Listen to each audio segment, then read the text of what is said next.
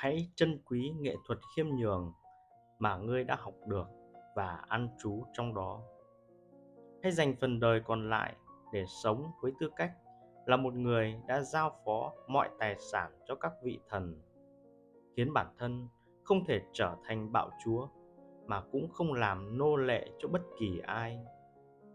Trích suy tưởng của marcus aurelius.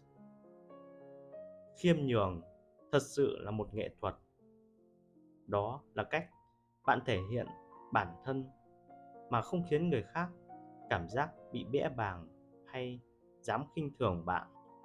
Mỗi khi nhận được lời khen, bạn hãy nghĩ tới những con người vĩ đại trong ngành nghề của mình và tự nhủ, tôi đã làm tốt và tôi còn có thể làm tốt hơn nữa.